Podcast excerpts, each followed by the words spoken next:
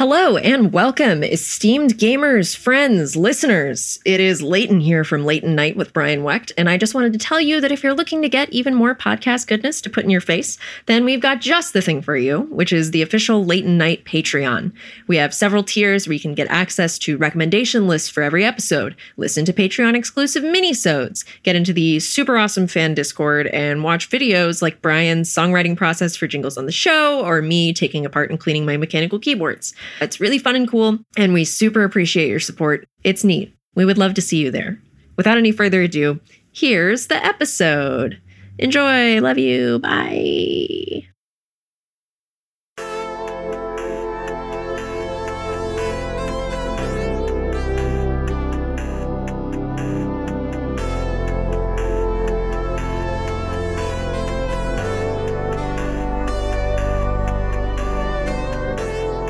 I first found out about Tupperware Remix Party at your show at MagFest, which I was somewhere in the crowd. It was either 2014 or 2015 because I was a fetus. that was like one year after my YouTube channel started. Oh, really? Wow. Yeah, I guess I'm kind of dating myself, but not like it's not already out there. But Right. but yeah, man, that was when I first heard them, and it was weird at first because I'm not a Daft Punk guy. Mhm. So like the the like vocoder on every song, yeah, like it just kind of didn't sit with me at first. Yeah. I, I hope they don't hate me for saying that. No, no, no. You're not saying they're bad. You're just saying it's not your thing. Yeah, no, I mean, but man, I fell in love with their bassist and their guitarist. Oh, Meouch and Phobos. I mean, they're shredders. There's no two ways about it. Yeah. Like those guys are incredible. By the way, actually, before I continue, everybody, Leighton is dealing with a pet emergency right now. She's going to join us in a little bit. So for right now, you just got me and Jonathan. Yeah. So when you meet them in person, they're just like these very sweet, modest, you know, Canadian, East Coast Canadian guys. And Yeah. you know, and then they pick up an instrument and you're like, what the fuck is happening? it's Yeah. it's unreal. We've been playing with them for five, six years now, a long time. Every time it just keeps getting better and better and better. And they always surprise me, all four of them, just how adept and talented they are. yeah, those guys are killer. That MagFest show, that was certainly the first time we did like a really big show with NSP, and certainly the first really big show we did with Twerp. That that was kind of a real transitional stage for us. Yeah, I remember it was pretty early. Like the, it was pretty new. Yeah. Like it was before you started recording with them. I think. Uh, for sure. We maybe we had been we had done like a track, or Danny had guessed it on the hit, or Yeah, yeah. I, I did like did I do something on that too? I guess. Um, so it might have been after the hit. I think honestly that Magfest show was like proof of concept. Like we can do this together on stage. yeah. And oh yeah, shit, I remember this. So we were because Magfest is in, think it's technically in Maryland. It, I was at the Gaylord Hotel. So we had to find like a rehearsal space in DC to like play the tunes first because we didn't live in the same place. I lived at the time in England. Danny lived here in LA. Oh wow. Twerp lived in Toronto. We were never in the same place. Actually, I remember this. So he showed up. I didn't even bring a keyboard with me because I was like, I'll just buy one there. I didn't want to transport it, you know, from England. Yeah. So I went to a guitar center, bought like, I'm looking at it right now, a little shitty little four octave Yamaha. That's still the thing I perform on. Right. Oh Um, yeah. Yeah, because I don't need anything that you know wild. Like, and I bought this thing, got a shitty case at a discount that had a broken lock, and then we rented this like a rehearsal space in in DC. And the second time we went, all the power had shut off. There was just a random blackout. Oh man. We'd never really played together before. We knew we could rely on each other, but you know, you got to play together to really make it work. And we found this random place in DC, managed to rehearse there a couple times, and then put on what I remember as being a really fun show. Yeah, definitely. I have a strange relationship with conventions. I'm kind of a hermit.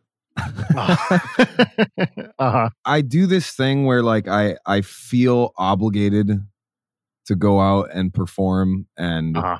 You know like meet with fans and and get on stage and like obviously like I don't need to tell any other musician that like performing on stage live, there's nothing really that you can compare it to. Like it's pretty surreal and exhilarating experience.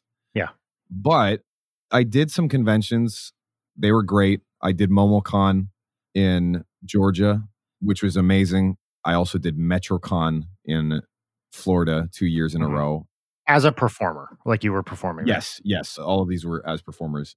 Great people, great shows. I performed there with my very good friend Caleb Hiles. It was great. But I do this thing where like I, I feel obligated to do these things for my career. And our culture is very much like prioritizes and validates this whole shaking hands and smiling and, and Yes. putting on a show kind of thing. Very much. I just don't know if it's healthy. No, I can tell you, it's not healthy. like from a variety of perspectives. Yeah. my wife kind of was really instrumental in like kind of helping me realize how much I was like projecting hmm kind of like a not very genuine version of myself when I would go out and like perform. You mean like a a too like cheerful or or something like that? What, what, how, how was it not genuine? I'm just such a pajama cynical like Uh, I you know I hate like the whole introvert extrovert like dichotomy thing but Mhm. like I read somewhere that there's like this gray area where you have like introverts that flip into extrovertedness to like compensate. Mhm. I feel like I do that a lot where like when the camera turns on or when I'm in front of people I like switch into this different performance people person mode and then as soon as it's over I just like revert to being like this slug. it's like my wife Rachel is, is kind of like that too. Like she is a very very quiet, like stay at home and read kind of person. She's an improv comedian, and then when she's on stage, she just like explodes yeah. in the best possible way, and she like turns it on, and she is the most like outgoing, you know, confident. Not that she's not confident normally, but you know, she's normally very quiet and just kind of wants to you know chill on stage it's a completely different person so she has described herself to me as a extroverted introvert yeah. where most of the time just quiet do do a thing don't really interact lots of me time and then when you need to turn it on turn it on Yeah. As like a big air quotes like public figure, uh, look, influencer, Ugh, the worst word like it's it's just hard for me to like rationalize grappling with some abstract sense of self while I'm also trying to be financially viable in the Mm. clickbait industry. totally so if you could never perform live again would you do that like if someone said you can have the career you want just make all your shit you know the way you want to make it blah blah blah and you'll be okay financially if you just never do another live performance is that something you would be like yeah sign me up The caveat with that question is with my current cover song career or with original songs. You know what I mean? yeah man, like I used to be like a jazz drummer. Mhm. I took a whole bunch of piano lessons and I love playing keyboard, but I I never get to do that. That's how I get off playing live keyboard, like just jamming out to something funky. That would be what I would love to perform for the rest of my life Hmm.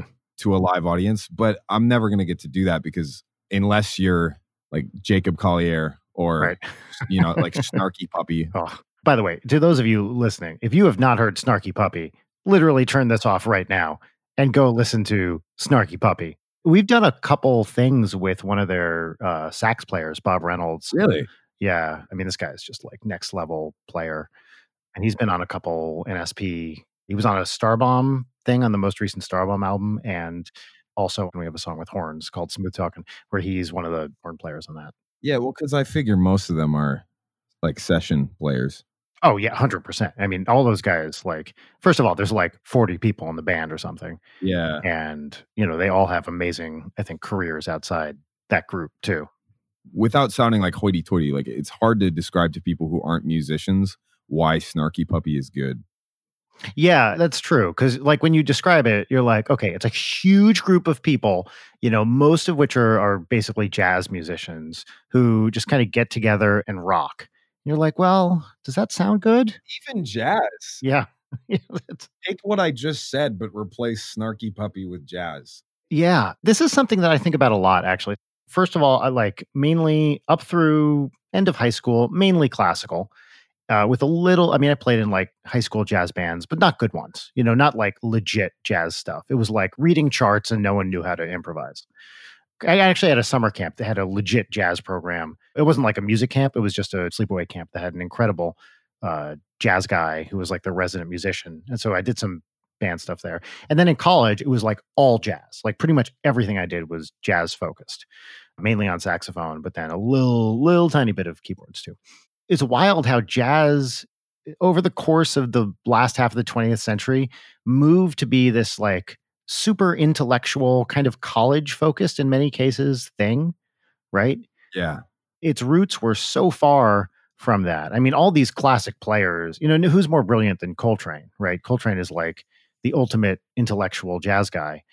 And I, I feel like through the influence of people like that, kind of moved to be this sort of very brainy thing. Not that the early players weren't super smart. I'm sure uh, a lot of them were, but it became like distinctly an intellectual thing.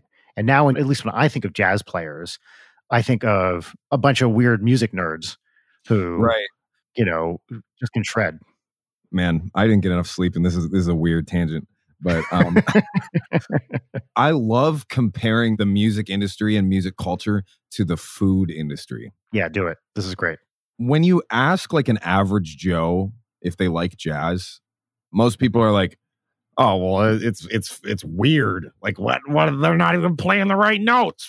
Yeah. You know, like it's like Every it's- song is half an hour long, and what's happening? Yeah, so normal music is like cheeseburgers and pizza and like eh, it's pretty easy to make that stuff yourself you know what i mean like pop songs pretty easy to write that's why most pop musicians are kids that are not very good at music because it, it's it's like making a burger and there's some like innate sense there. Like you know, not anyone can make an awesome burger, Yeah. but if you kind of have like let's say talent, which I think you know, even what you describe as sort of shitty pop music, Yeah. like maybe aren't they're not educated, but there's a sense of like what's good and what's not. like gordon ramsay has a burger joint you know Yeah, what i mean like gordon ramsay makes burgers everybody loves a good burger but like if you want to impress a chef you got to make some chef shit Yeah, that's right. if you're a professional chef and you're trying to prove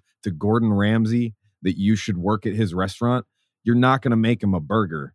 Like That's right. you're not going to make him, you know, barbecue or whatever. Like you're going to make him some complicated crap that is like incredibly technical and difficult to produce and Yes. create.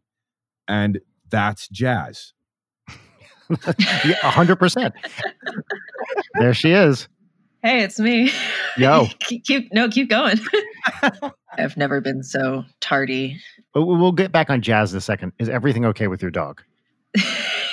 yeah, it's fine. Just fucking I got home from getting coffee and was like, oh no, there are so many ants in my apartment, which is like you see the, you know, one or two, and then you refocus your eyes and you see the entire just fucking Oh, conga yeah. line of ants. Um, I was like, okay, I got my ant bait. I'm gonna put some ant bait in a dish, put it down, went outside for a second, come back, and lo and behold, this fucker is just lapping it up.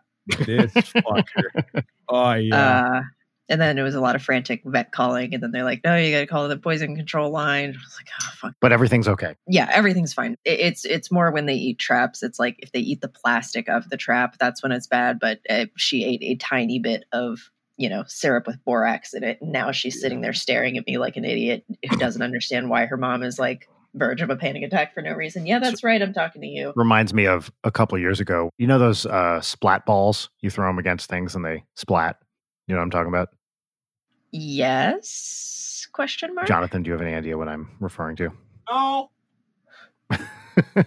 so it's basically it's it's a little f- a very uh, mushy sack of fluid you can throw it against you know hard surfaces and it like completely flattens and then reforms into ball shape well she punctured one and started drinking it Oh, and and rachel and i were like ah it, we just like freaked out called poison control and they were like it happens all the time don't worry about it that she was totally Yeah. fine. That seems to usually be the answer. But for anybody who has, like, you know, a small creature or child who are just drunk, drunk toddlers, just Yeah. desperate to die, Yeah. uh, it, it's it's it's more of like, I think she's fine, but my anxiety is telling me she is going to suddenly drop dead. Well, it doesn't hurt. I mean, if she ate something in a fucking trap, you got to call the vet and just check.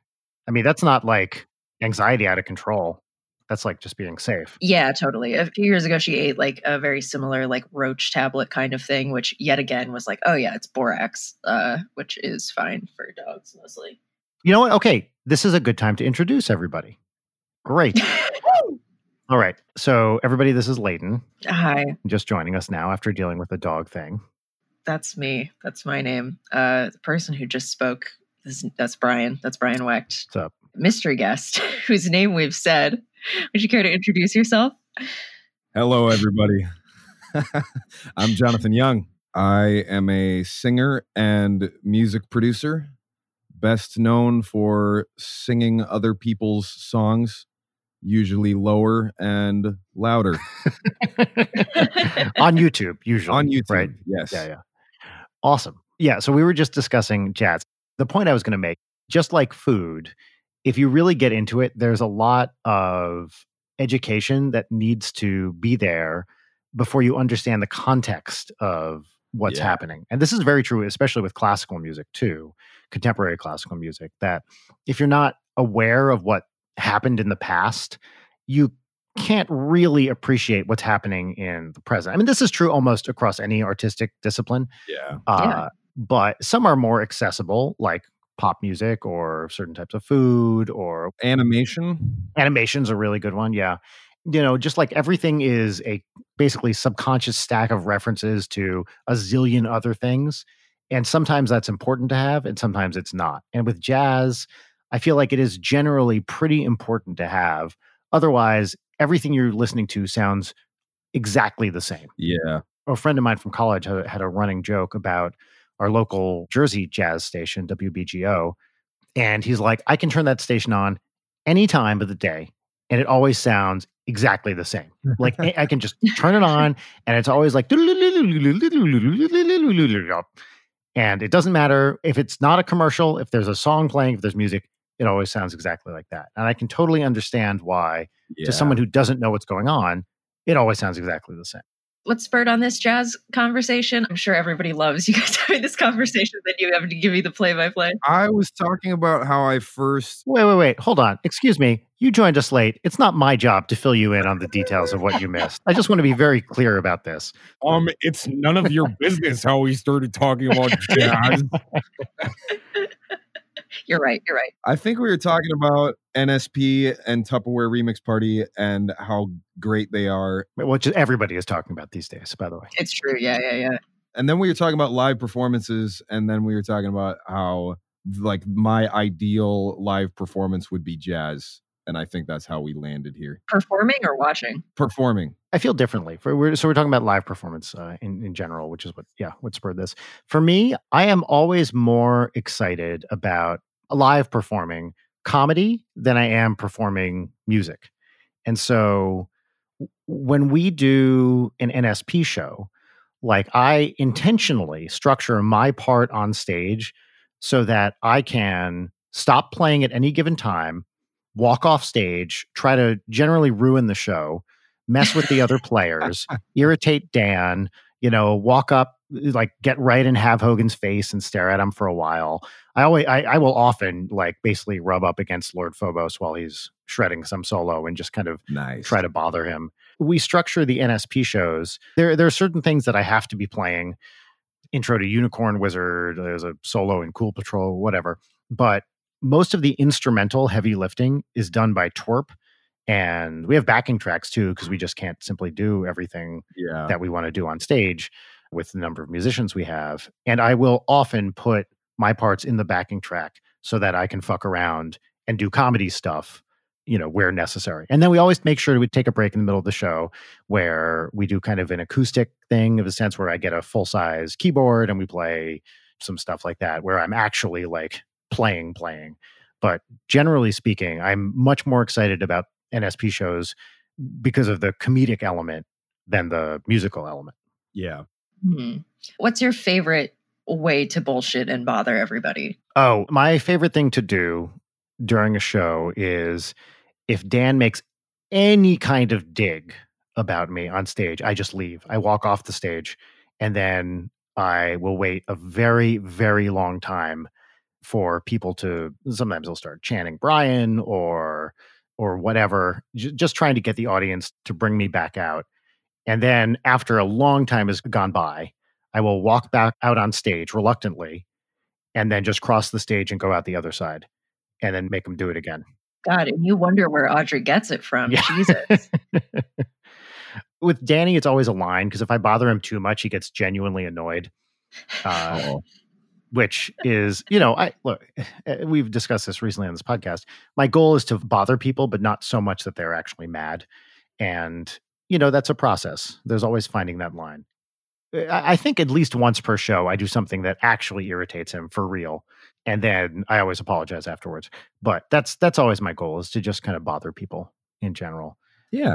People should stop letting me be on panels, but anytime I'm on a panel, if anybody like gets up and leaves or is hanging out near the door, I am going to harass them. Mhm. It's just really great. Like, oh, hey, you walking past. Oh, where are you going, man? You go to the bathroom? What's your name? What's going on? Like, Yes. I basically like to do what's my own worst nightmare as an audience member. Nice. yeah, single them out. I would love to do more of that during NSP shows, but uh, this is going to sound like a humble brag, and I don't mean it that way. But the shows are so big now that like just getting out into the audience makes it like a whole thing, and it's like security has to follow you, and it's it's very disruptive to the show. So I would love to like wander out in the audience and start annoying people face to face, but it's just not practical to to do it anymore. Yeah. Have I ever told you about my batshit Dream Daddy panel fever dream uh, at MomoCon in Atlanta? We were just talking about MomoCon. I was talking about my live performance history, and uh, MomoCon was the first time I did a, a big YouTube show a couple years ago. Wow, that's wild. I would never hear anybody talk about MomoCon. Well, okay, were you there the same year? That's the big question that I'm wondering. I was there uh last year and the year before, I believe. yeah, we would have been there at the same time. I was there two years ago. Nice. Yeah, that would have that was the show I was just talking to Brian about. Brad. My first big YouTube show with Caleb Hiles. Shout out. Wow, that's awesome. Yeah.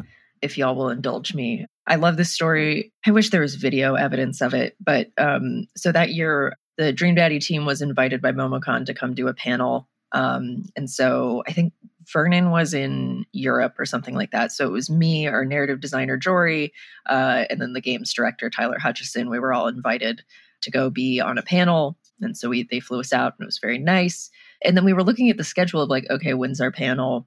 Wait, did they schedule us for one at 2 a.m.? Because there was a panel that was like Dream Daddy Q&A. Turns out it was like a fan put together, you know, like in character question and answer panel. And we're like, okay, we have to go crash this panel. So we did our normal one.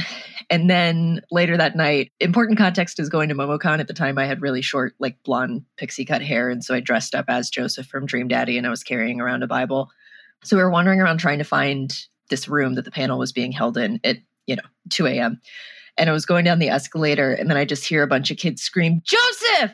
And then I turn around and it's like five people dressed up as characters from Dream Daddy. Nice. And they're like, Are you going to the panel? And I was like, Yes, I am going to the panel. And they were like, We don't have a Joseph. Do you want to be our Joseph? And I was like, oh, Yes, No.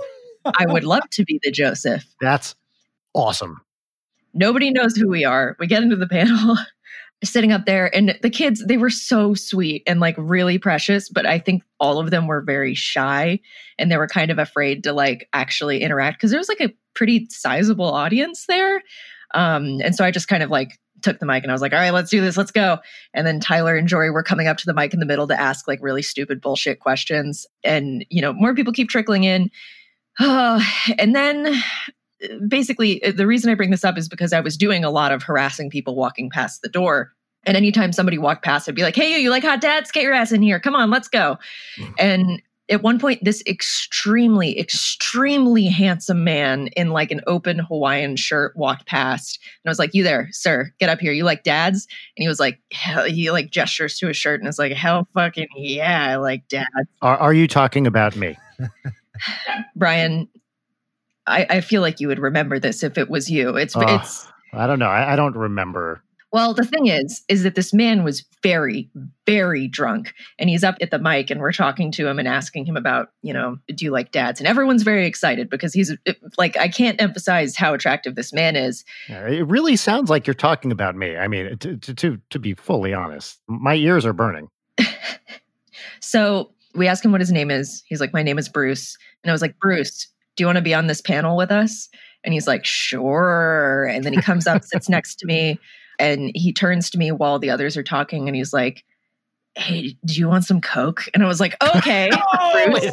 On mic, he said that. No, not not on mic. It was like behind mic. And I, I think probably my response of no was on the mic. And then eh, I was like, "Are you staying hydrated, buddy? Are you drinking water?" And he holds up this big big bottle of water, and he's like, "No, it's Everclear.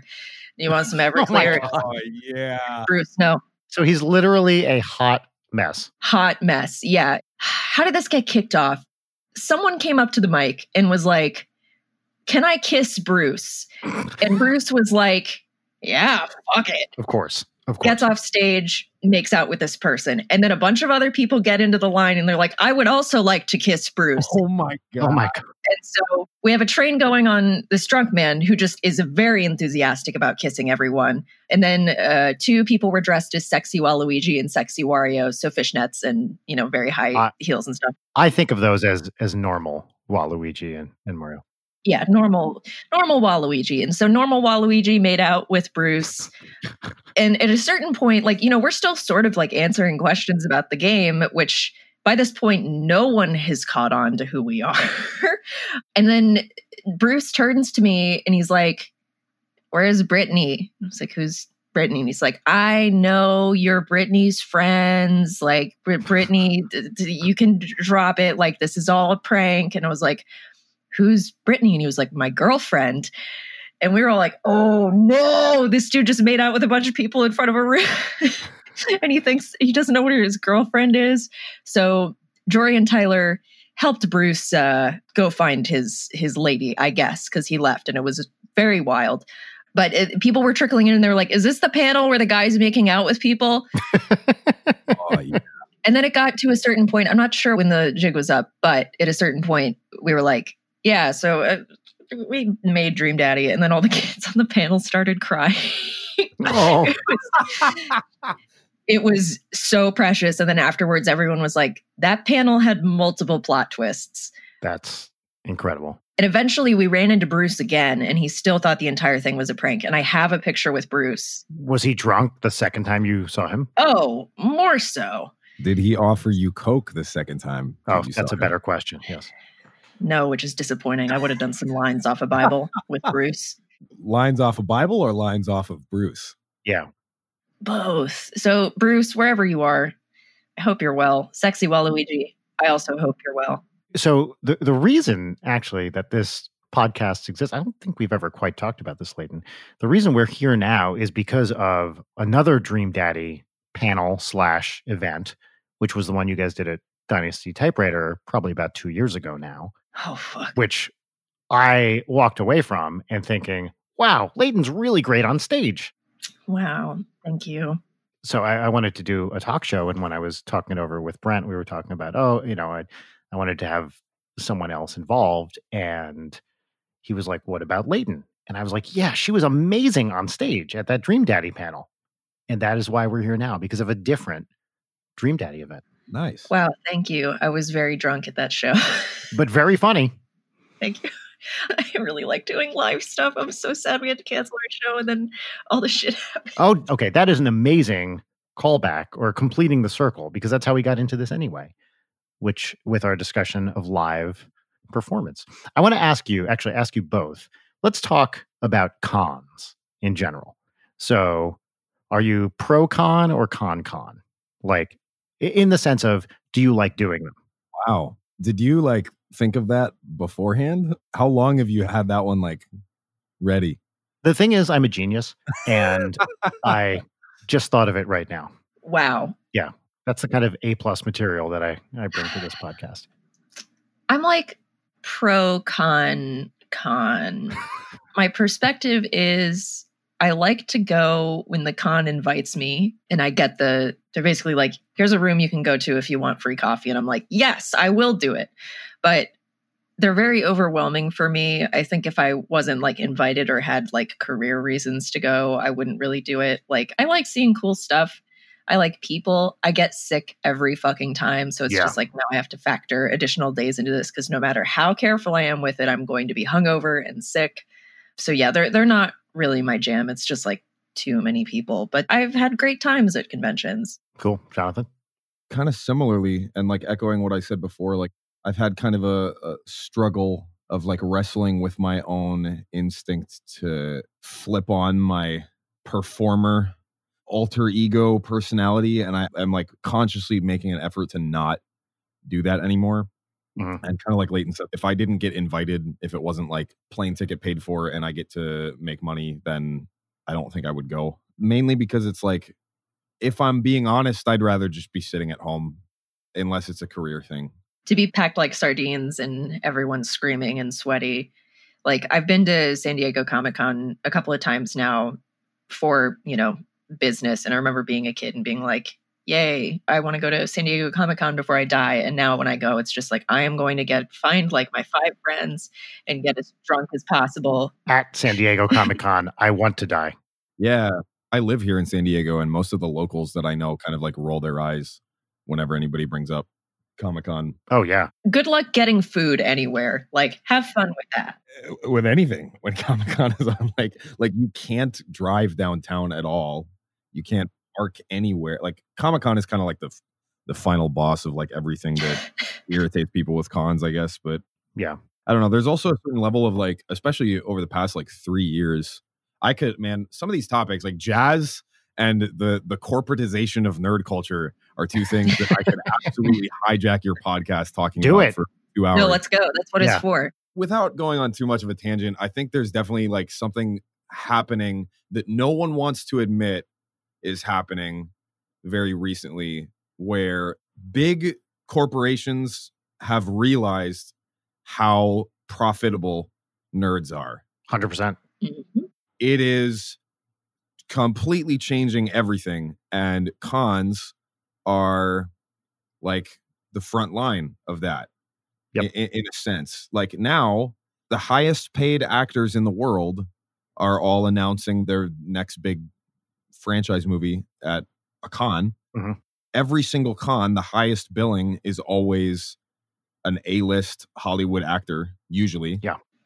I mean, the big cons at least. The smaller cons, the highest billing is always the actor or developer that worked on the biggest AAA game or TV show. And it's just becoming who can show off that they like this corporate franchise more than anybody else while also waiting in line for six hours to meet a single actor that is in that show so that you can shake their hand and have them sign your sticker and then Totally. go home. And it's just like it, it's weird to me because like originally, without sounding like a fucking boomer, like that is like the exact opposite of what the whole like uh, big air quotes for the third time nerd culture was all about. Was like, hey, like I'm passionate about this, even though nobody else likes it, even though this isn't conventionally popular. I'm really passionate about this thing. And now it's the exact opposite. Yeah. Without, you know, going off on the whole like anti-capitalism thing, like corporations are literally just turning it into pop songs. Yeah. Yeah. I believe has happened concurrently with the rise of toxic fandoms. There are many wonderful fandoms out there, late night listeners in particular are the ones I'm thinking about. Nice. Yeah, no, that's what we do. But in general, right, it feels like fan culture is generally pretty toxic for most relatively high profile things. And I wonder if there is a correlation between the corporatization of everything. Hey, we're kind of in charge now. Now that there's like real money and stuff on the line, is that at all part of the reason why you see these very demanding and toxic fan cultures? I, I don't know about that. Can I interject with a perfect quote from Roger Ebert? Of course. Holy fuck. This quote perfectly summarizes my frustrations with like nerd culture right now. I, this is kind of a long quote. I'll try to read it quickly here. So this is from Roger Ebert. Those of you that don't know who he is, he's like one of the most famous film critics ever. A lot of fans are basically fans of fandom itself. It's all about them. They have mastered the Star Wars or Star Trek universes or whatever, but their objects of veneration are useful mainly as a backdrop to their own devotion. Anyone who would camp out in a tent on a sidewalk for weeks in order to be the first in line for a movie is more into camping on the sidewalk than movies. Extreme fandom may serve as a security blanket for the socially inept who use its extreme structure as a substitute for social skills. If you are Luke Skywalker and she is Princess Leia, you already know what to say to each other, which is so much safer than having to ad lib it. Your fanish obsession is your beard. If you know absolutely all the trivia about your cubbyhole of pop culture, it saves you from having to know anything about anything else. That's why it's excruciatingly boring to talk to such people. They're always asking you questions they already know the answers to. Wow. Well, I mean, taking no prisoners on that. That's such a like Roger Ebert take. Like Yeah. that's so unsurprising that that comes from him. The thing I disagree with the most is when he says it's not interesting to talk to such people. I assume he means as the creator they're a fan of, maybe, but maybe he just means in general. If he means, I think actually either way, I, I disagree. Uh, I'm a part of some fan cultures for sure. Yeah. I mean, so am I. We all are. And also, we all owe our careers to fan culture. Right. I mean, that's what Yeah. YouTube uh, really is, right? Is, is a bunch of niche fan cultures. yeah. And I never, ever, ever, ever, ever want to come across like I don't understand that or that I don't appreciate the people who are fans of what I'm doing because it's it's specifically because of the hardcore fans he's kind of shitting on here that I can eat food and right. you know, have a house that my family lives in. And without these hardcore fans, what I do for a living would not exist. And I appreciate every time they show up for an NSP thing, a Starbomb thing, whether it's touring or albums or whatever. They're, they're the reason we can keep doing it. And I never, ever want people in that boat to think I don't appreciate them.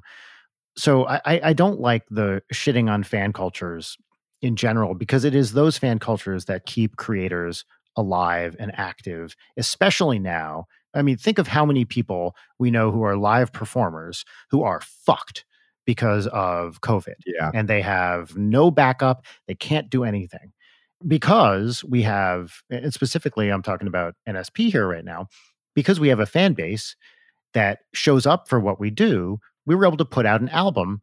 It hasn't come out yet, but it's coming out pretty soon. But we put out pre-sales last week and they sold out in like a day. And that is, I'm not, I'm not trying to, to brag about that in any sense. I am just saying that if I were a live performer right now without that fan base, I would not like be able to make ends meet this year. And because we have that fan base, you know, largely thanks to to Game Grumps and other stuff, but because we have that fan base, that is how I can survive this year and not go insolvent. So I never ever want to shit on on hardcore fans because they're why why I'm here. That said, there is like an interesting point in Ebert's thing that I've been thinking about a lot. And this is sort of like maybe a wild thing to say. I don't know. But there's sort of like this in millennials and Zoomers, there's been a huge dip in terms of like people going to church or having like a strong religious belief system. And I feel like there is this growing like sense of community on the internet that has sort of like taken the baton over in terms of just like, here's a thing that we all know a lot about. This is like the quote unquote sacred text. And like, this is our community where we all bond and we make stuff about this thing that I think makes it really easy to get super invested in. Not that that's a bad thing or that it's like a religion per se, but it, it's just, I don't know. Does that make any sense? Yeah. Yeah, I want to like kind of backtrack and make sure everybody knows that I'm not like trying to be that guy. Oh no, no, no. I do think that it's important food for thought because like I've been that guy. Like I've been that guy who like rather than having a meaningful conversation with somebody, I would just make it about you know Star Wars or whatever I was most like devoted to. Yeah. Kind of like you were saying like religion replacement. Like my whole mental space was all devoted to just dedicating all of my passion to liking this creative work. But I think that more importantly, to kind of pivot, this idea of like people that like these things with this like sort of religious dedication, that makes it easier for these things that we love to get twisted by yes. whatever corporation owns the IP. hmm Right. And take advantage of that devotion Yeah. and milk it. But then we have this clash that's happening right now between corporations owning these intellectual properties that people are very passionate about. And because they're corporations and because this is how capitalism works, they're going to put in the minimal effort possible to still cash in on these intellectual properties because that's Mhm. what has happened since the beginning of time and that's never going to change.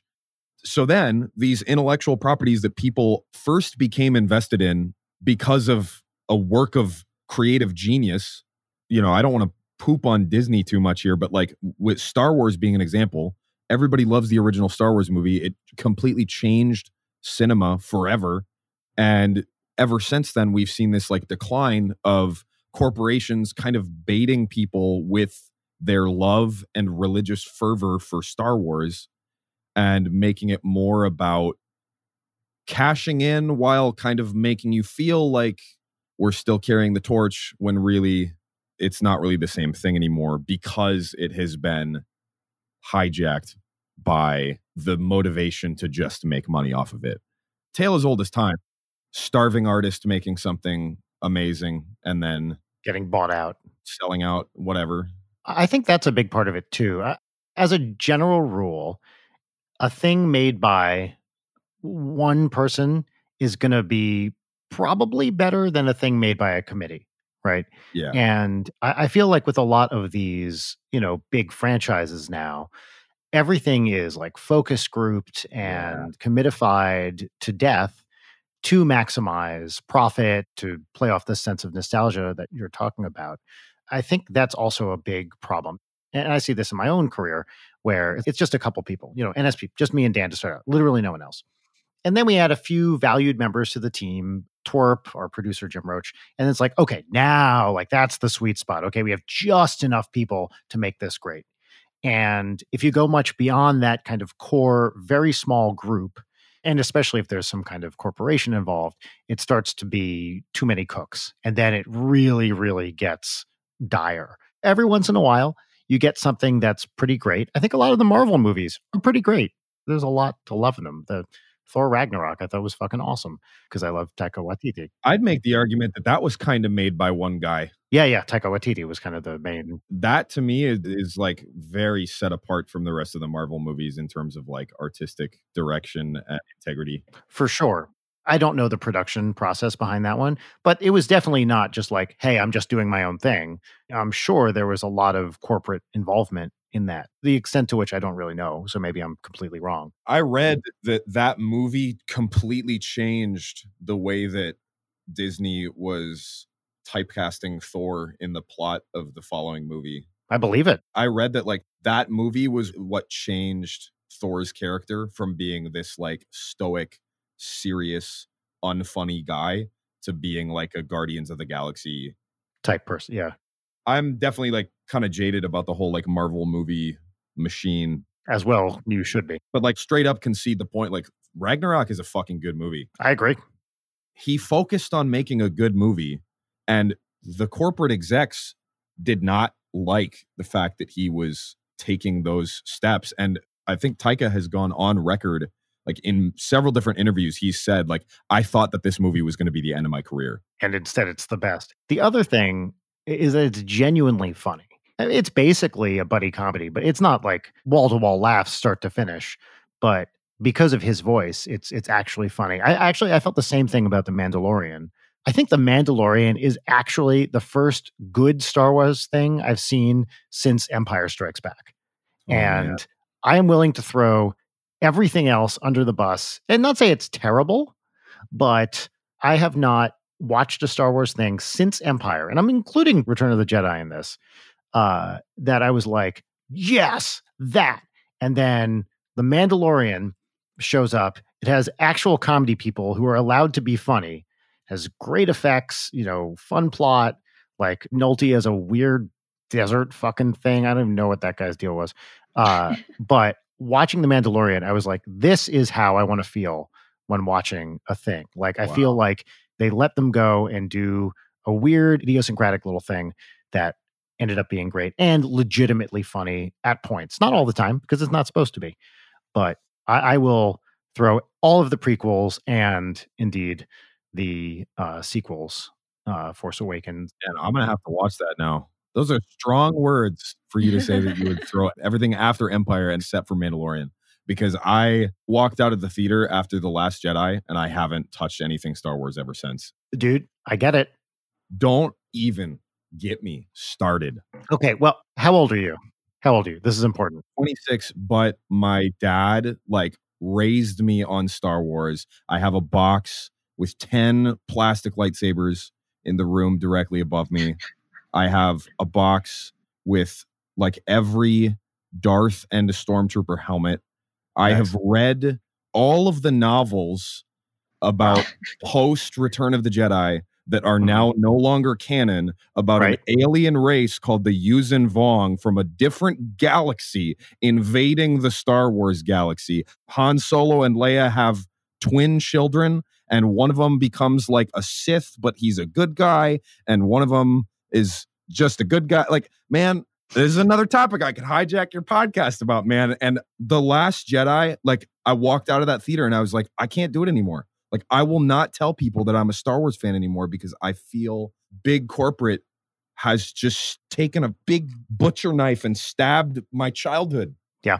Well, I feel like that sort of touches some of the like toxic fandom stuff too, because there's this huge conflation of identity with it. Of like, Yes. you can say, Yeah. I enjoy this thing, or I am an X fan.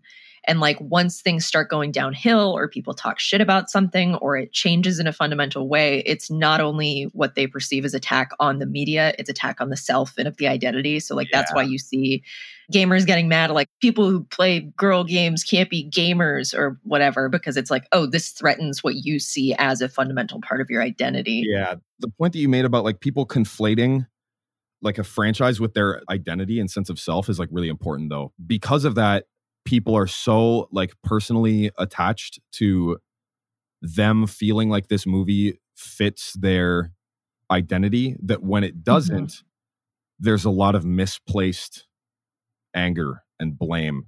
yeah it gets projected so outwards and so like constantly when i see people mad about stuff there is like an insane level of projection that says so much more about that Yeah. person than it does about the piece of media like Completely. it's just a complete like shifting of blame and like misunderstanding of what it takes to make something and just sort of the this has to be exactly for me. There's a um sam sykes tweet that i think about all the time. Stages of a toxic fandom. One i love this. Two i own this. Three i control this. Four i can't control this. Five i hate this. Six i must destroy this. It's like one of my favorite tweets. Wow. I haven't seen that one. That's a good one. yeah, but you just see it go through that of like, I love this. This thing isn't what I want. I hate the people that make this. I hate that they didn't do this exactly how I wanted. Maybe please be calm. You just had a brush with death in my mind. Please chill out. It's really, really frustrating to watch happen. And I, I've also noticed like people have been doing this thing where they want to cancel stuff because a character in the thing does a bad thing. Like you're not allowed to have villains who do bad things because that means that, you know, depiction equals endorsement and you shouldn't support a fictional character who does a bad thing. It's like, do you just want stories to not have conflict?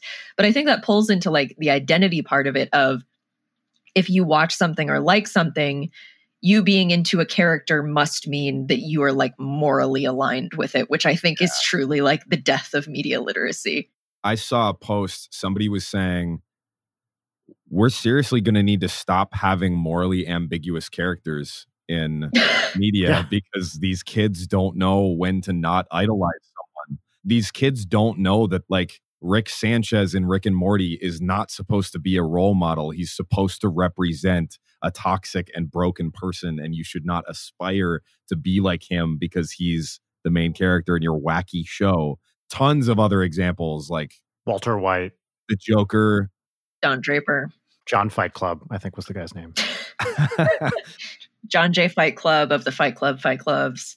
I think there has always been, there's always a bit of a recency bias with this stuff where Mhm. I'm sure there were always a bunch of people who were like, yeah, fuck him up, Gatsby, you know, or whatever. Like, th- there's going to be people who are always rooting for assholes because they see something that they like in that. They see confidence, they see action, they see, you know, people doing stuff. yeah, with the Don Draper, Walter White's Rick Sanchez, it's like this guy tells it like it is. This is a representation of a projection of how I wish I could be. yeah. And it's completely misplaced, but there is like a strong visceral reaction if you feel that strongly of seeing this asshole and being like, I relate with that. Which is why we have a president that we currently have because people see Yeah.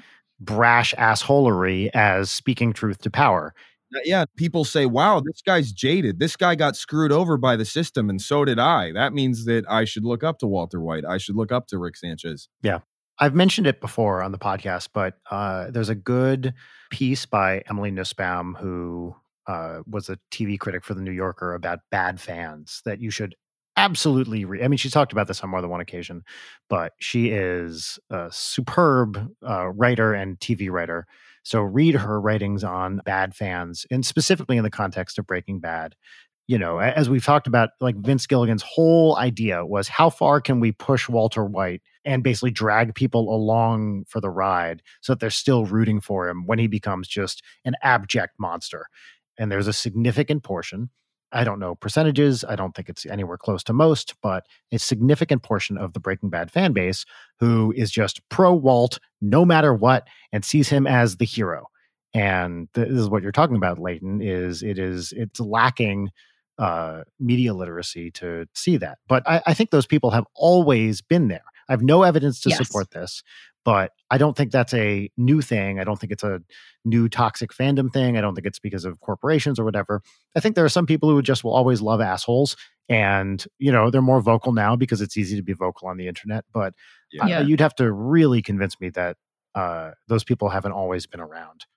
Well, like I love asshole characters. They're my favorite kind of characters because we've reached a point where like there is this refusal to put complexity or nuance into a character. The character doesn't have to be morally good for you to like them. And I actually think there's also this huge thing where people expect media to teach them moral values as if it's like an Aesop's fable or whatever. Like, Yeah. you should not be explicitly picking up your morals from pieces of media because you're just going to fuck yourself on that. Like, it, it's not going to work out for you. And it's part of what frustrates me about people being like, this thing has a problematic element, so don't engage with it or watch it at all because if you do, you are bad.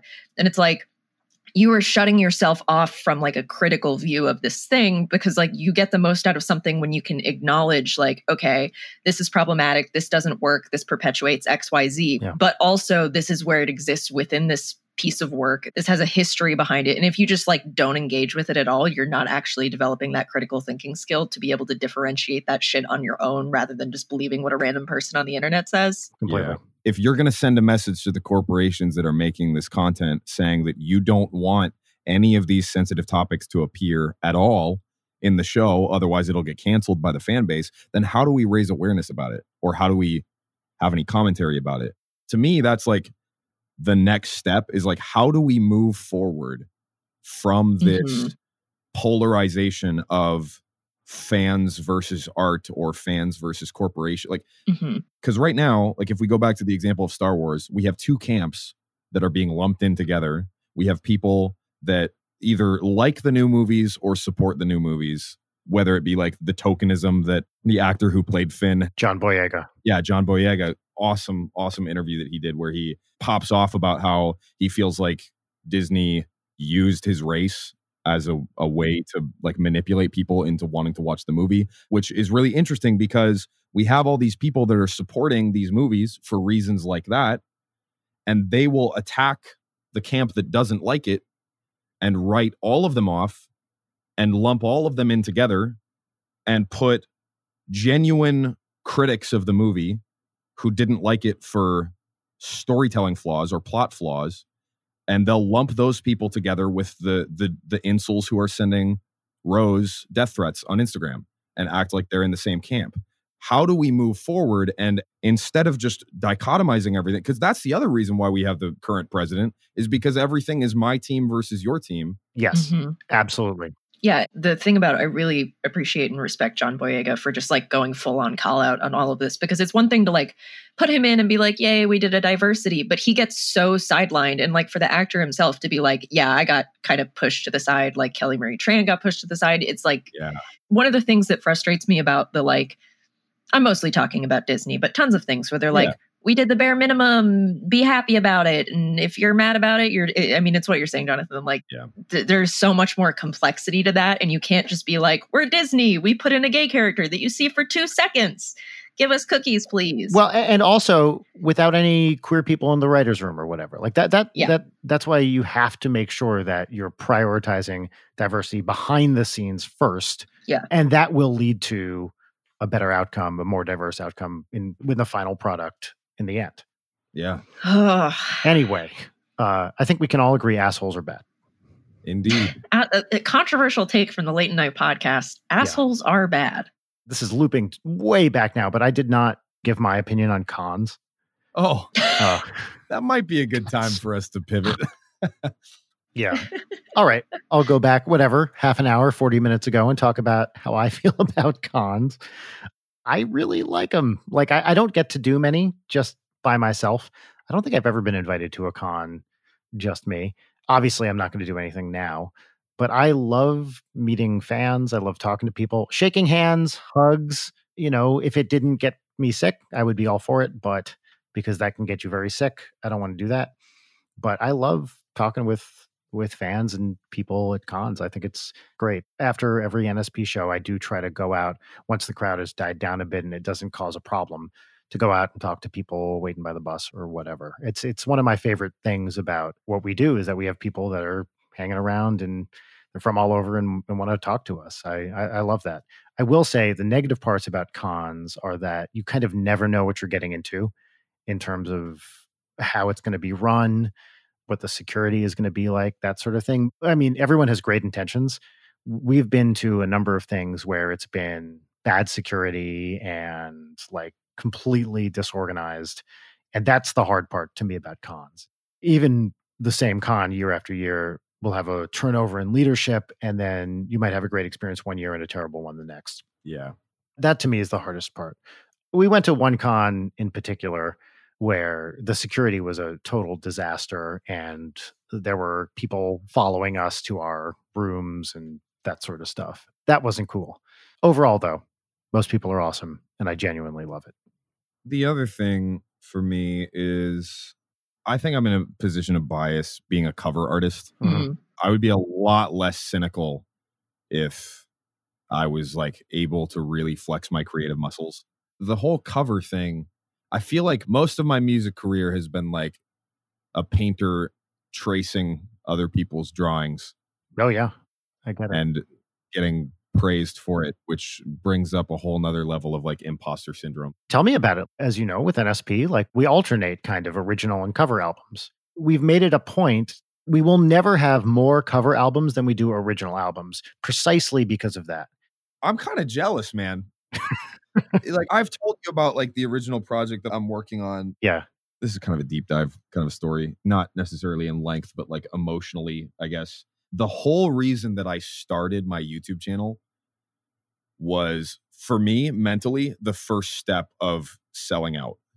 What do you mean? I was studying lyric writing and composition at a music school you want to say which one? Sure. Actually, I'll shit on it because it was uh, a horrible predatory school and they went out of business. Dope. They closed abruptly and didn't pay the salaries of their teachers. What? The exchange students that had come from other countries got their visas revoked out of nowhere. Oh, fuck that.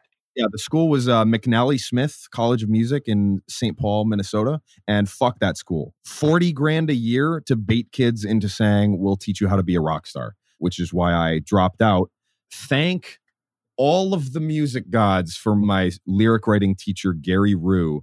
Great, great guy. He pulled me aside after my first week of songwriting class and he was like, man, you shouldn't be here. You got to just go do it. You have to just move to LA or Tennessee. Yep. Just do it. What great advice. Yeah. Real quick, are you a Minnesotan? Yes, I grew up in Minnesota, but I would love to circle back to that later because, man, Okay, yes. there are so many reasons that I'm very happy that I live in San Diego now. But I am married to a Minnesotan, so I'm always curious about Minnesotans, but continue. maybe I'll retract what I just said. No, no, no, no, don't. Anyway, my goal dropping out of this music school was to be the next Billy Joel or Ed Sheeran. Like I wanted to be the kind of bluesy singer-songwritery piano and acoustic guitar guy playing like soft rock or whatever. That was the plan. And I spent 2 years playing every show that I could, writing the best songs that I could, singing in bars, paying my dues in Minnesota, which is a state that loves to brag about how great its local music scene is. And I was doing everything that I could to try and take advantage of that. And at the end of the day, I got literally nothing out of it. And finally, I caved and I looked at some people doing YouTube covers at the time. This would have been like 2013. I looked at some of these other people playing acoustic guitar or rock versions of Taylor Swift songs. And I said, yeah, I could probably do that. I'm going to go to Best Buy and I'm going to grab a camera and I'm going to sell out. Because I'm selling out, I'm finally going to make enough money to move out of my parents' basement at age 22. Mhm. So many other YouTubers and like content creators and artists that I talk to are like always like kind of taken aback when I tell this story because many of them come from a place where they genuinely were like expressing their passion on the internet and it worked out for them. Mhm. And I'm I'm very happy for them and that's great. But like my whole career started with me saying, fuck it, I'll compromise my integrity to make some money. And it worked. And I kind of like lost myself a little bit along the way in terms of like I kind of got lost in my own ego for a little bit shortly after my career kicked off. But then everything other than that has literally just been a series of steps of me saying, what's the most financially profitable thing that I can sing on my YouTube channel? Selling out, I think, is a it's a loaded term. Yeah. I don't think there's anything wrong with what you're describing. You got to make a living. You are not the first musician to be like, hey, how can I actually make money off this? All right, I'm going to do this thing that maybe is not my preferred angle, but seems like I have a chance at it. And then that allows you to do, hopefully, the other stuff that you want to do eventually once you kind of build up that fan base and make some money and blah, blah, blah. So I, I don't think there's anything wrong with what you're describing from, I don't know, like a moral point of view. You know what I mean? Really what it is for me is like guilt. Mhm. I guess in two parts, I threw together a cover of the opening from Tokyo Ghoul, which is like one of the most popular anime songs of all time. I've never seen a single episode of Tokyo Ghoul. Leighton, do you know what he's talking about? Nope. Yeah, neither do I. And this is all like super niche stuff. Like you guys were talking about Nightcore in your last episode, uh, which is funny because that, that's like my fan base is the type of people that watch AMV videos from early 2005 YouTube or whatever. That's awesome. Real quick, just to make make sure I don't know what he's talking about either, just in case anyone out there assumed Tokyo Ghoul. Basically, Tokyo Ghoul is a, a, a cult popular anime show. But more Hmm. importantly, the theme song or the opening to that TV show is called Unravel. And it is probably the most popular anime theme song of all time. And when I say mm. that, you have to understand that people who watch anime don't listen to music, they listen to anime theme songs. Oh, that's interesting. If you watch the Spotify playlist of somebody that is a huge anime fan, all they listen to is the theme songs to all their favorite shows. That's a, that strikes me as weird because I know maybe you're talking about super hardcore people. Yeah, yeah, yeah. Obviously, there's a big crossover, I'm sure, between people who are listening to this right now and you know people who like anime. That's not been my experience, but I also don't know like the super hardcore segment. I'm generally talking about like the super super hardcore fan and I, I don't mean this as like a dissing anime fans or anything like many like film people are the same way like that instead of listening to music they'll listen to film scores and that's totally cool Mhm. you do you you know what i mean but i learned about this song just by researching what anime songs were popular and by listening to the comment section and people were requesting this song and i threw together a cover which has been in millions of, of fan made youtube videos Mhm. kind of like the shippy stuff that Leighton was talking about on your last episode. Mm. And I was sick at the time. So my voice was cracking Mhm. and that made it seem like I was like emotional when I was recording it. And it's like my, you know, it's got like 20 million views or something stupid, That's awesome. 30 million views. Oops. When did that happen? Uh, not to humble brag, but like on the one hand, I'm very, very grateful that I was able to like pay several mortgage bills by throwing together a cover of this song. Like I'm very privileged to be able to do that. Of course. Yeah. But I also feel guilty because there are Tokyo Ghoul fan accounts that are posting edited photos of me in association with this show. You're saying that they're posting photos of you because they are saying, look at this ultimate Tokyo Ghoul fan, or they're posting because they're like, hey, look at this guy who recorded this thing we love. The line is kind of blurred. And they use social media to post about how much they love these anime shows. And there's people like designing these posters that have like characters from Tokyo Ghoul and then me. That sounds pretty awesome, actually.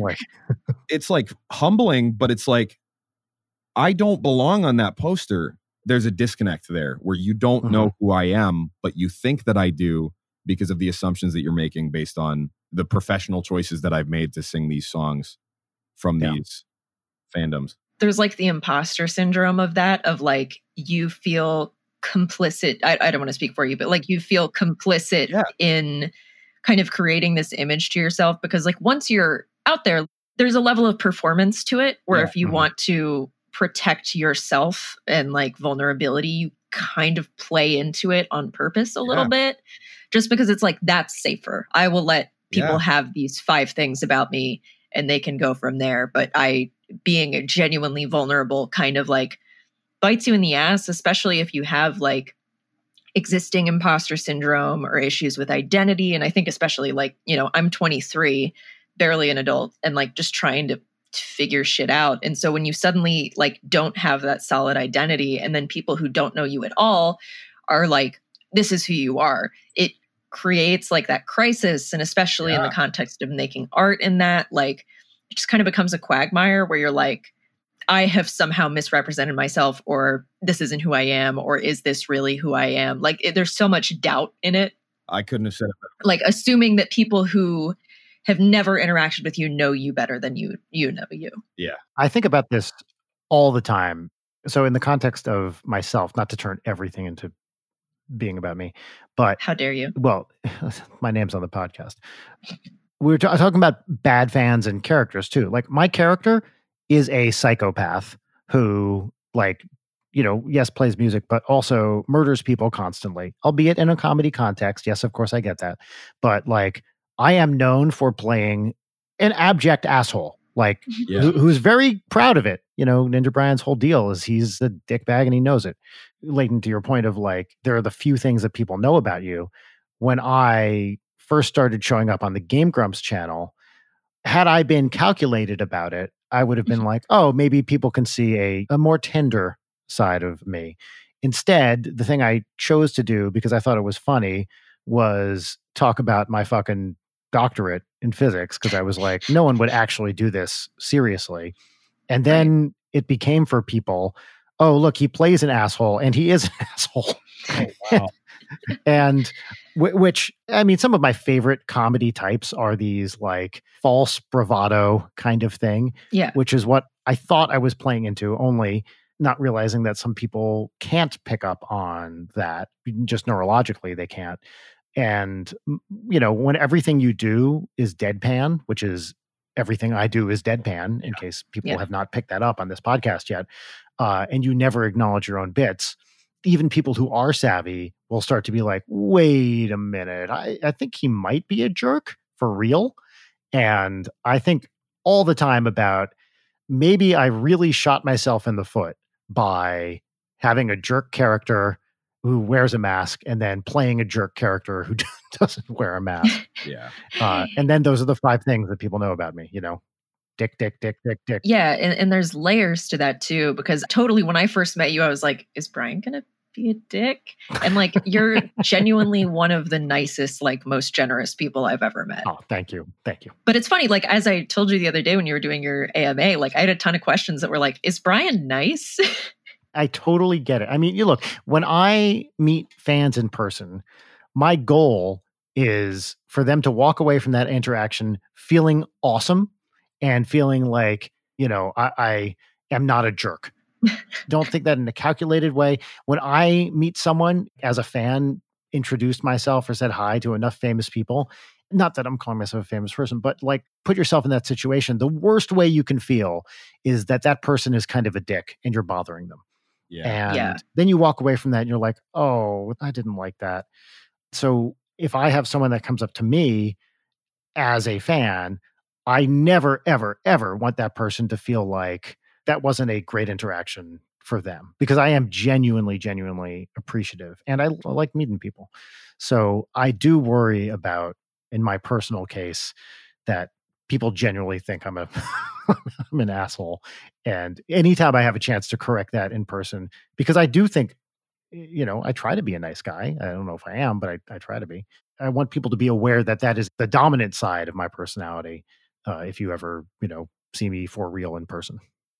Yeah, I mean, and, and there's that level of like feels like an intense word word for it, but whether it's like the pedestaling or being like, I hate this person for X reason that I've never met, it's like dehumanizing even the stuff that's like super positive because it totally makes you feel like an object and not a person. And I, I guess using the word object, it's there's that additional element to it if you're like a woman online where it's just like, oh, you just want to fuck me, I guess. All right cool, I've accepted this. This is just as gross and as dehumanizing if you were like openly an asshole to me.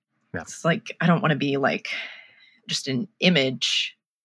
Should we do segments? Yes, we should. this has been a fucking awesome conversation and I could yeah. continue it. Actually, speaking of music, it, it's interesting that you mentioned that because uh, you know, we don't have that many other musicians on this. And the first uh, of two segments that we have on this podcast, it's called What's Poppin'. And I, I don't want to brag, it has a great theme song that I wrote. and I'm very interested in in your opinion of this theme song. Like, I trust your ear, I trust your judgment. I'm going to play this for you, and I think you're going to be blown away. I think you're going to say, "This is," and again, I'm hesitant to use this word often. I will use it now. Genius, and I think you're really going to. I don't want to oversell it. Love it is what I'm going to say. I think that's a conservative estimate. Hit me with it, man. Okay, ready? Here it goes. What's poppin'? What's poppin'? All right, fucking boom. So, what did you think? Is the bit that I couldn't hear anything? That is the bit. Put a tally on the Leighton side for this one, motherfucker. This bit never works. Were you hoping that I'd be like, yeah, Brian, that was great? I'm never hoping for anything. Mainly, I just do this because Leighton doesn't like it when I do it. So, any reaction you have is fine with me. now that we have the upgraded version of Zencastr, you have a soundboard Oh, yeah, I could play it. You could. And my suggestion of how to make this bit better is to intermittently sometimes actually play the theme song and sometimes not so that the audience doesn't actually know. But why would Brian listen to me? We have a soundboard. Nice. Let's do this goddamn segment. Leighton, what's popping? What's popping for me is that just this week I watched Borat for the first time. I somehow got this far without having seen Borat. In anticipation of the sequel. Yes, of course. Yeah, it was great. I loved it. Always very interesting to fill out like a cultural comedic gap that influenced an entire generation of comedy. And just like retroactively realizing all my weird friends in middle school were just constantly doing Borat. Uh, I just had no idea. I realized that last week when I saw the trailer for Borat 2 that one of my friends that I used to play games with online he used to always do the Borat voice, and I thought it was hilarious, and I never knew that it was the Borat voice, so I would start to do it. For years, I was doing the Borat voice because my friend did it, not realizing that it was Borat. Yeah, I, I had a great time. I needed to watch a comedy thing, and I'm going to shove another what's popping in here. I also watched a movie through totally legal means that I acquired legally. Oh, that's good to say. David Cronenberg's son, Brandon Cronenberg, uh, made a body horror movie. Oh, did you see it? Yeah, I saw Possessor. Oh And? my God. It was so fucking good. I was watching it with Vernon over Discord on Thursday night. And I happened to check my phone in the middle of the movie, which led to us fucking screaming regarding news that would happened early morning of Thursday. Uh, it, it was just a great experience. I was just blown away by it. It's really great whenever it is also able to be acquired legally, everybody should check it out because it's super good. Jennifer Jason Leigh, Andrea Riseborough, like Love her. they knock it out of the park. I love that Jennifer Jason Leigh has just gotten typecast as evil therapist. Yes. So those are my what's poppins. Also, gonna add Sacha Baron Cohen, hot. Yes. I agree with that. Definitely. I, I want to say my favorite Sacha Baron Cohen thing is the Tim Burton Sweeney Todd movie. He plays Pirelli, I think is the guy's name, basically a snake oil salesman who's one of the antagonists, and he crushes it. He's really great in that. Yeah, his dramatic stuff is like great. I hated Les Mis, but he was really delightful in it. Oh, Les Mis, yeah, that movie. Did we talk about how they recorded that thing and apparently as a musical, like they didn't use a click track? Yeah, so Nice. they recorded this thing without a click track apparently because it's it's Tom Hooper. They recorded this whole thing and apparently well, during editing, the editors were like, "You didn't use a fucking click track." Like and made it very very difficult to edit. Anyway, Well, because they didn't want to overdub it. They wanted to be able to flex about how it was all recorded live. And if they're going to flex about how it's recorded live, then it's a hassle to have to edit out the clicks. Yeah. Jesus. Jonathan, what's poppin'? Yeah, so there's this game that just came out, which I, I will warn you is not for the faint of heart. It's a hard game. It's called Crusader Kings 3. The reason I like it so much is I have learned more about medieval history from this game than I have learned in my whole life. And I don't know if you guys have like played any strategy games before, maybe some of the listeners. If you're a fan of classic games like Sid Meier's Civilization, Mhm. uh, Mm. or other like empire building economics strategy games, then you'll probably love this game because it's like the grown up version of that kind of concept. oh cool. There's two time periods that you can start in. You can start in the year 865 AD or 1065, I think, AD, which are two very tumultuous points in history, which I did not know until I played the game. I mean, 1065 is very close to 1066, which is the the Norman conquest of England. I see you're a man of culture.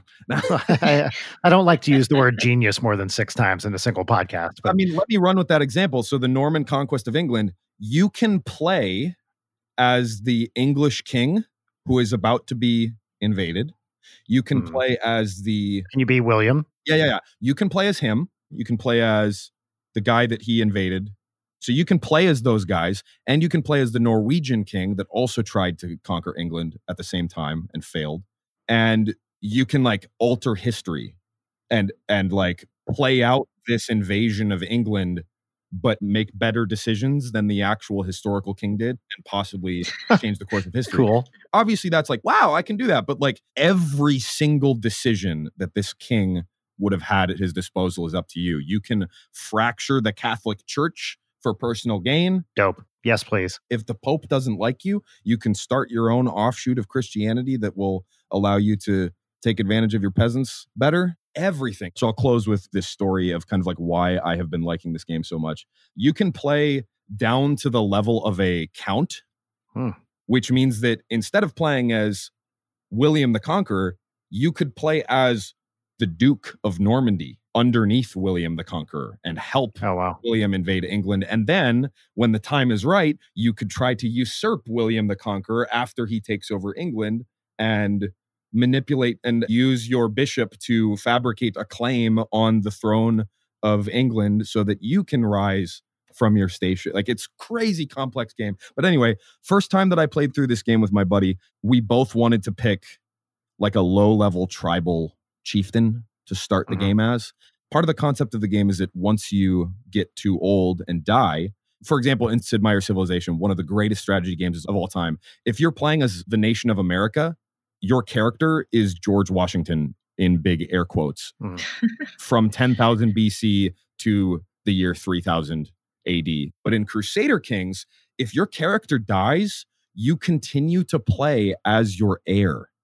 And if Oh. the succession laws of the nation that you are leading will determine which of your children is the character that you play as. So if you have a child that is not your heir, but has better stats than your eldest son, you can manipulate the succession laws in your country so that you will continue playing the game as your child with the highest stats. I was looking around the map. I knew that once my guy died, I would have to play as my heir. So I thought I'd pick someone young. It'd be cool to be a Viking. You're a Minnesota guy. That's not surprising. Yeah, yeah. I'm from the Great White North. So, you know, I, I was looking around and there was this Viking chieftain who was only 17 years old by the name of Harold Fairhair. This guy has pretty good fucking stats. Uh, like I'll, I'll try playing as him. He's only got this tiny, tiny little speck of land and a couple troops that he can call on. And during this playthrough, I slowly amassed troops and pulled some strings and puppeteered some people and did some invasions until I conquered all of Norway. And then I'm about to go to bed, and I was like, you know what? I heard that they did a lot of research for this game and that a lot of this is like historical shit. I went and I Googled Harold Fairhair, and he was the guy that became the first king of Norway. Awesome. Got him. And it absolutely fucked me. That's awesome. All right. So you have to ask me what's popping because those are the rules. Brian, what's popping? Oh, well, thank you for asking me. What's popping for me, it used to be one of my favorite pieces of music, and I hadn't heard it in a while. Like earlier this morning, a friend of mine on Facebook, he's a teacher, and he said, What piece of classical music like rocks, like would really get people psyched to listen to it, like kids? And I came up with a few examples, and the one that I was like, Oh, fuck, right, that is the composer Bela Bartok, who's a Hungarian composer, one of my all time favorites, wrote a series of six string quartets. And the fourth one has a fourth movement that is one of my favorite things in classical music. And it just starts out with they're playing these super discordant chords, and it just starts out with like blam, blam, blam, blam. It's like it's a crazy thing. And then it just goes on, it never lets up.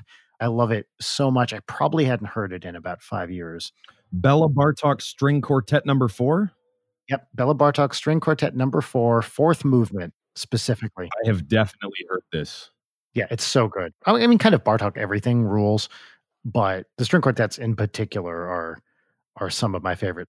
So I I love this Bela Bartok string quartet number four, specifically the fourth movement. Uh, one of my favorite things in classical music that I had forgotten about.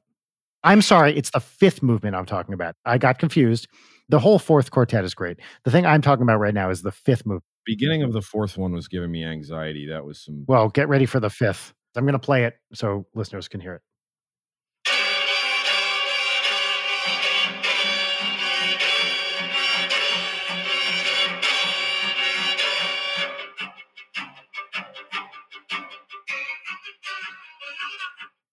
That's what it sounds like. that's heavy. That's dope. Yeah, hold on. I have to correct this Facebook thing that I posted just a second. The fifth movement of the Bartok fourth string quartet, not the fourth movement. This is exciting. Exclamation point, proofread, post. Done. Okay, great. Done. Thank you. Unprofessional. All right. Are we ready for peaches? Yes, we are ready for peaches and lemons. Lemons. Peaches and lemons. Peaches and Lemons is a gratitude exercise that we end every episode with. We haven't done lemons in months because there's just too many of them. So each of us will go around and share three peaches, which can be as petty or as like meaningful as you want, just things that you're happy about, excited for, a nice thing that happened, uh, etc. Who would like to go first? I'm happy to go first. Do it. So, uh, peach number one, we had some friends over for dinner a couple days ago, socially distanced, outdoor, blah blah blah, all the safe stuff, and it was a, a, a lady and a gentleman, and the dude in the couple was talking to Audrey, and he said, "You know, Audrey, you have the second best mom in the world." And they says, "But do you know who the first best mom in the world is?"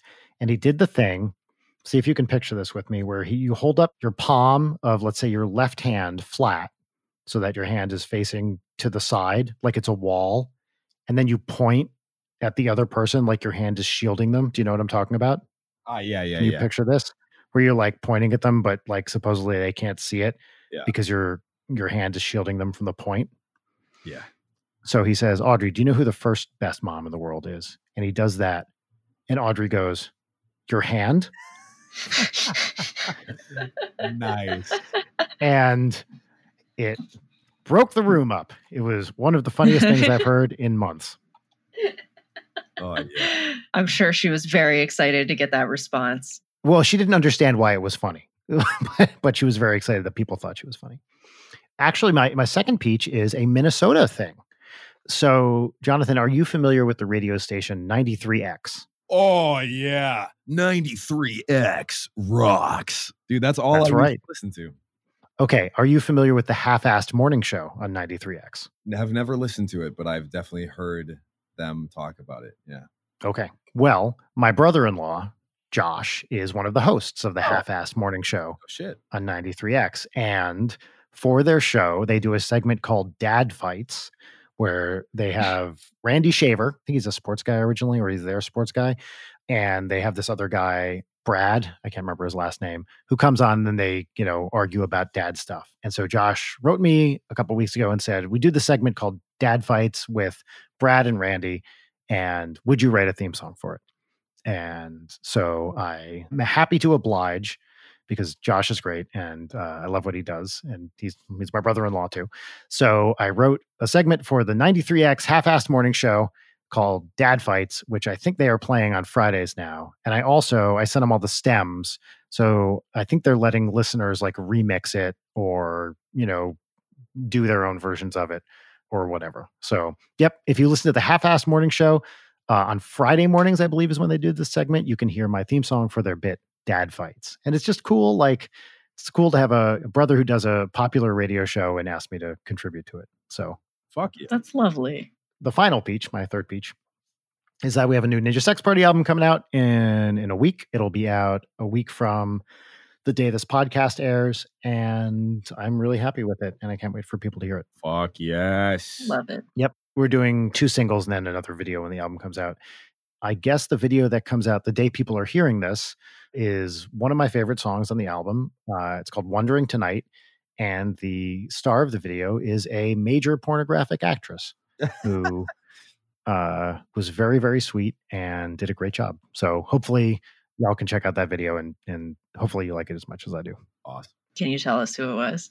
I don't want to give anything away, but people will see the video by the time they hear this. Her name is Mia Malkova. Awesome. I think there are some memes about her floating around in the internet. I'm sure there are. She's hugely popular, and it was it was great working with her. She was awesome. We've done a couple videos with porn stars now, and it is always fascinating conversations with people in an industry that I know next to nothing about, but they're always very very down to earth and very self aware, as you might expect, and just super fun to talk to about what they do for a living. Fuck. Hell yeah. Jonathan, would you like to share some succulent peaches? Yeah. Obligatory. Uh, my wife and my dogs, always the best. Cool. Uh, I've got two dogs and one wife. They're great. Can we have names of wife and dogs? Yeah, my wife's name is uh, Alicia, and my dogs are Lily and Lolo. Aw. Lily and Lolo. Lily and Lolo, and believe it or not, when we adopted Lolo, we already had Lily and his name was already Lolo. So that was not planned. A match made in heaven. Yeah. So she is a Shih Tzu Yorkie mix. Hmm. She is the sweetest, most calm, and attention hungry dog ever. And Lolo, I think he fell on his head when he was a puppy. Oh no. Bless his heart. He's just a fucking idiot. But yeah, the other peach that I came up with is kind of tied to what you could call a lemon. That's fine. I am a huge, huge, huge Magic the Gathering player and collector, uh, which is something I don't talk about very often because A, nobody cares, and B, um, I, I, I I don't want another one of my passions to be drowned in the internet and in financial gain. Right. But Magic the Gathering, Wizards of the Coast, and Hasbro, which are all the nested companies that own each other, recently released a collaboration project where for those of you that don't know magic the gathering they have their own like world and story kind of like d&d or whatever or like the marvel multiverse Mhm. and they recently printed a collaboration with the walking dead which whatever it's like clickbait but they made the decision to make these cards that are absolutely have no place having anything to do with the the existing universe of Magic the Gathering. They made these cards competitive legal with an exclusive print run of only a week, which anyone who's ever played a competitive trading card game can tell you. This basically means that if these cards end up being good enough to be played in tournaments, if you want to play in a tournament to get one of these limited print wearing cards, you'll have to buy it from a price gouger on eBay for upwards of a thousand dollars. Fuck. Jesus. So that's kind of a lemon, but something that has made me very happy and hopeful about the state of capitalism this week is that the entire Magic Gathering community overwhelmingly basically rose up and said, fuck this. These cards should be banned from tournaments. This is a price grab, and you guys should be ashamed of yourselves for disrespecting us like this. So it was nice Wow. to see people not falling for the clickbait for once. Yeah. That's heartening. That's great. And my last peach, uh, kind of going to do what Brian did here and shamelessly fucking plug. Do it. Do it. I have been working on an album for five years that I have not announced yet.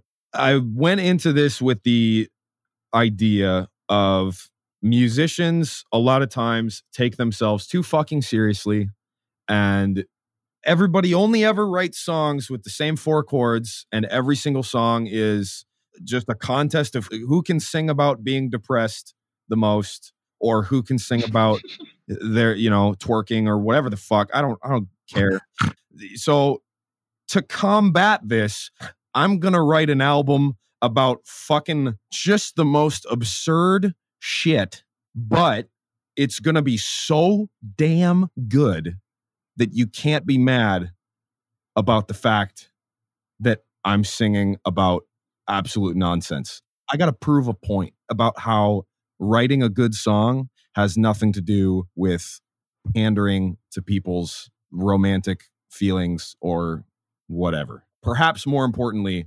cliches rhyming tonight with it'll be all right. Fuck that. I'm going to write something that's totally different. No one's ever done it before. And it's going to be the most ridiculous, over the top thing that you've ever heard. As of right now, the fake band that I have started is going to be called I have every single song done but one. And there may or may not be a very special guest on it. Mm. Uh, oh, I wonder who that could be. yeah. But uh anyway, um, you know, I have a couple singles, very much taking some pointers from all your favorite bands like Ninja Sex Party, Steel Panther, Tenacious D, and then also some more funky stuff like Dirty Loops, Snarky Puppy, and some classic like ridiculous metal stuff like Beast in Black and even like Pentakill. Mm. I have a song called uh, Army of Tigers, which is about commanding an army of tigers to defeat the sun. hmm Makes sense. And uh, I've got another song on here called Settle It with a Sword Fight Mm. I'm into that. the justice system for a bunch of galactic space pirates. That's the kind of album that you guys are getting from me after five years of barely releasing any original content. Uh, now, now can, can I just interject here and say that I have been lucky enough to hear some of these tracks yes, you have. from this album, and they are rad. I love them. Thank you. So w- when this comes out, I think everyone's going to be very, very excited and impressed. I'm going to make an announcement soon and basically try to tell everybody like, forget about anything that you've ever heard from me. In fact, throw it in the garbage. I would rather have you listen to this and then never listen to anything else that I ever do again because, Dude, you could pull an Unus Annus and delete all of your other videos. oh man, I don't know if I can pay my mortgage though. Well, I know. Legitimate. yeah. But anyway, I'm paying a bunch of animators to do animated videos for I think all the songs are going to have like the full on treatment. Great. Basically, I don't want the focus to be on my face and like my performance. Like I want it to be about this like mythos of this like ridiculous album, kind of like the Gorillaz or or or, or Ninja Sex Party uh, or something like that. I want to be able to flex some creative muscles without risking falling into the cliches of being a YouTube cover artist that just pivots into being another generic radio rock guy. Yeah. I really want to show that this is not the path that I'm going to take. awesome. I love it. Yeah, I was going to ask you earlier, like where you saw yourself going if you're not completely satisfied with covers. So I'm I'm I'm really happy to hear that, man. Congratulations. I'm very stoked. I think it's going to be a hit. I, I mean, from from what I heard, I don't see it going any other way. Leighton, what are your peaches? First peach ate Taco Bell last night. Always exciting. Love it. Congratulations. What'd you have? Thank you. Usually when I get Taco Bell, I get enough to kill a horse. You know, got to get those locos tacos. I got just an abysmal. They have like a folded up quesadilla now. It's stupid. The level of quality you would expect from Taco Bell. So disgusting, but amazing. Long time Taco Bell stand on this podcast. None of this is surprising. Uh, my second peach is my. Se- Someone suggested that I add a maybe bark to the soundboard. I heard, Which- yeah, I think you don't need it because she's. I don't think I need it. Fucking going. Um, my second peach. It,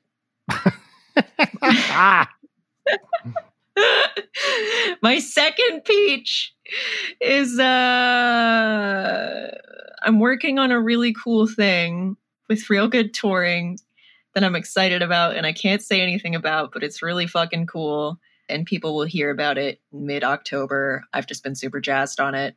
Can't say anything else, but it's neat.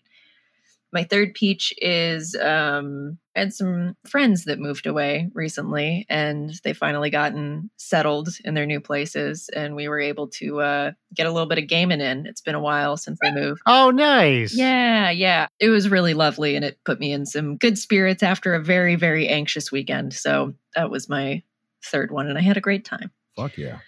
That's Um, great. so that that wrap that just about wraps up this long episode, but long but very good IMO. Thank you so much for being here, Jonathan. Um, where can people find you on social media? Thank you guys. Most people wind up on my YouTube channel, which is uh, youtube.com forward slash Jonathan Young Music.